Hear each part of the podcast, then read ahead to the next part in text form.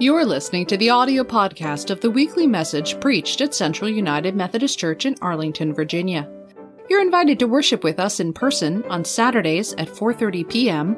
or virtually through Zoom or Facebook on Sundays at 10:30 a.m. Visit us at www.cumcballston.org. There you can learn more about our congregation and how we worship God, serve others, and embrace all. Our scripture this morning is found in the book of Matthew, chapter 28, verses 16 to 20. Now the eleven disciples went to Galilee, to the mountain where Jesus told them to go. When they saw him, they worshipped him, but some doubted. Jesus came near and spoke to them. I've received all authority in heaven and on earth.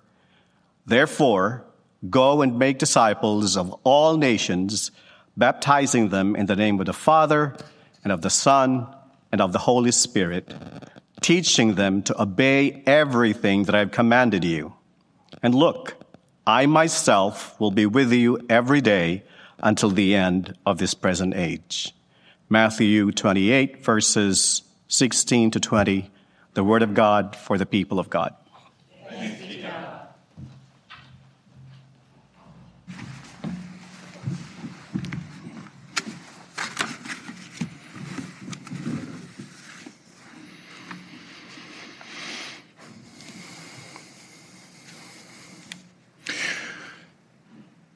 So the disciples go up with Jesus to a mountain and they talk. They worship Jesus, much like we're worshiping Jesus here today.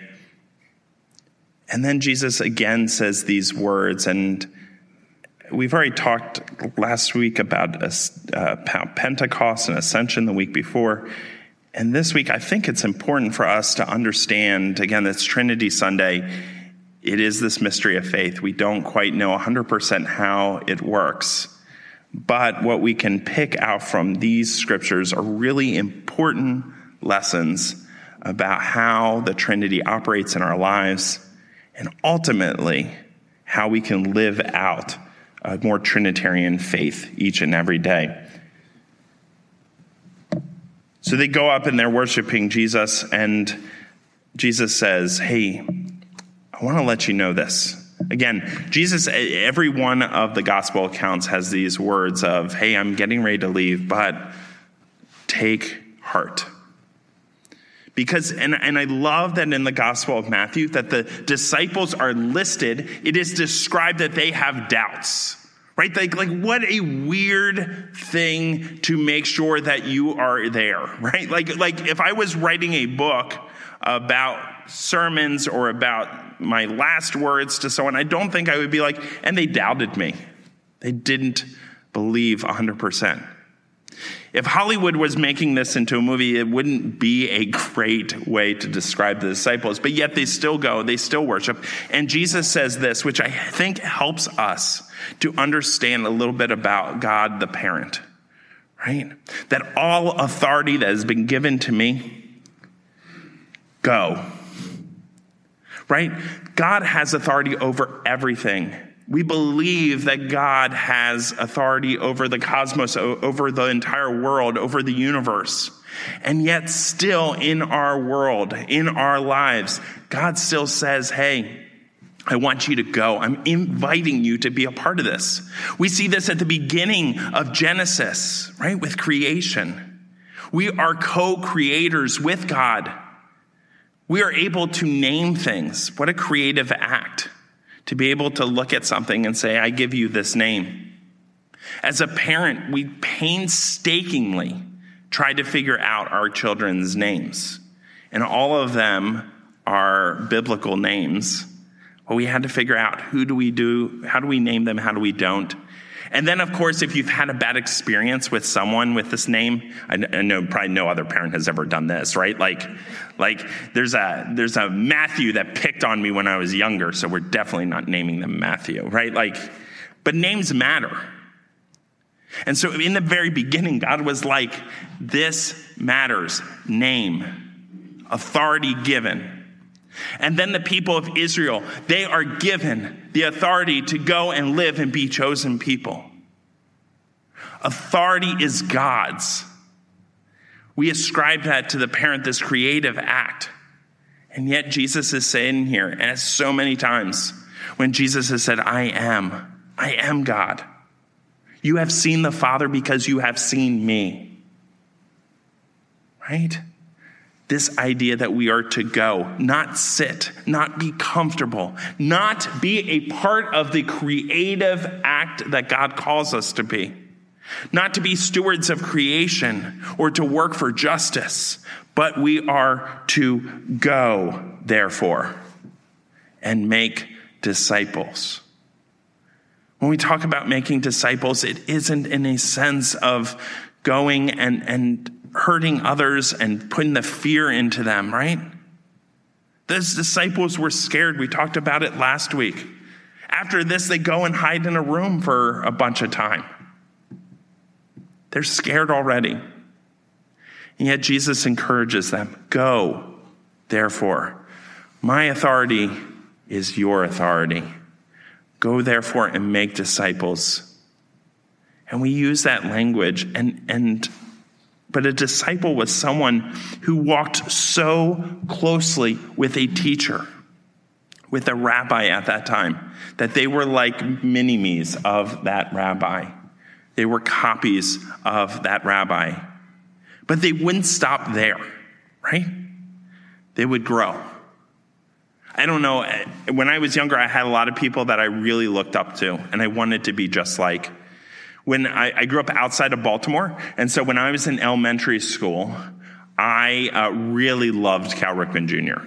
Like, loved Cal Ripken Jr. Like, my entire room was Cal Ripken Jr. and Baltimore Orioles stuff. And I can say that right now on stream. I know it's being recorded. Like last year or a couple years ago when they were losing 1,000 games in a 161 game year, uh, I, wouldn't have, I wouldn't have admitted that. But right now they're the second best team in baseball. So I'm a proud Orioles fan all of a sudden. All of you Washington Commanders fans know exactly what I'm talking about. Right? But, but everyone wanted to play baseball. Everyone wanted to be the next Cal Ripken in my grade. And I'm sure it wasn't everyone, but it was a lot. We all played baseball. We all wanted to do that. We all had pictures in a room. When I graduated from college, my uncle was able to get me a signed autograph picture of Cal Ripken breaking 2131. It was so cool. So we all, you know what position we all wanted to play too? We all want to play shortstop. Yep. Right? Because we wanted to be a disciple. We wanted to be just like the person we looked up to. And friends, if we say that we are really about creating and going into the world and making disciples of Jesus Christ for the transformation of the world, then we should be and look like Jesus.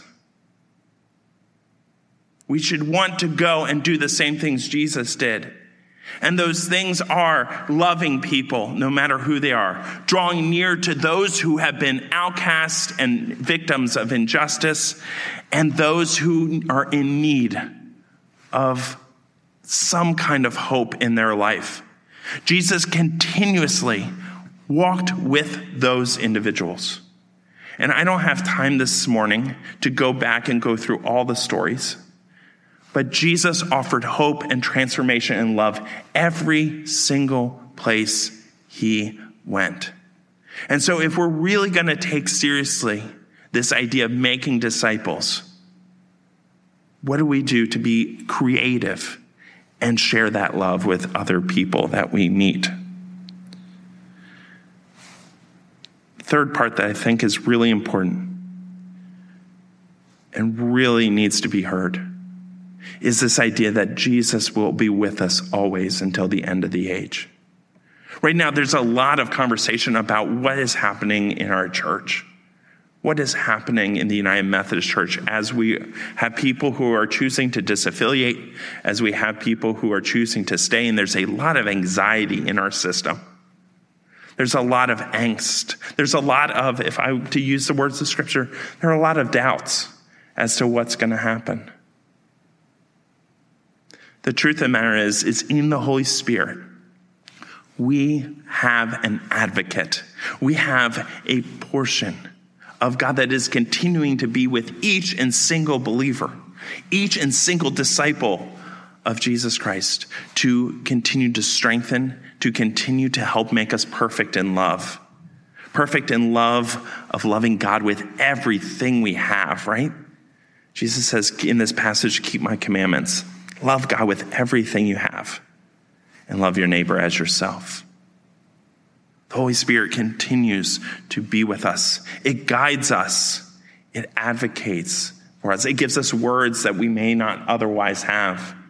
I love to think that throughout my day, even when I'm not thinking about it, that the Holy Spirit is advocating for me and praying for me and helping me to do my very best work.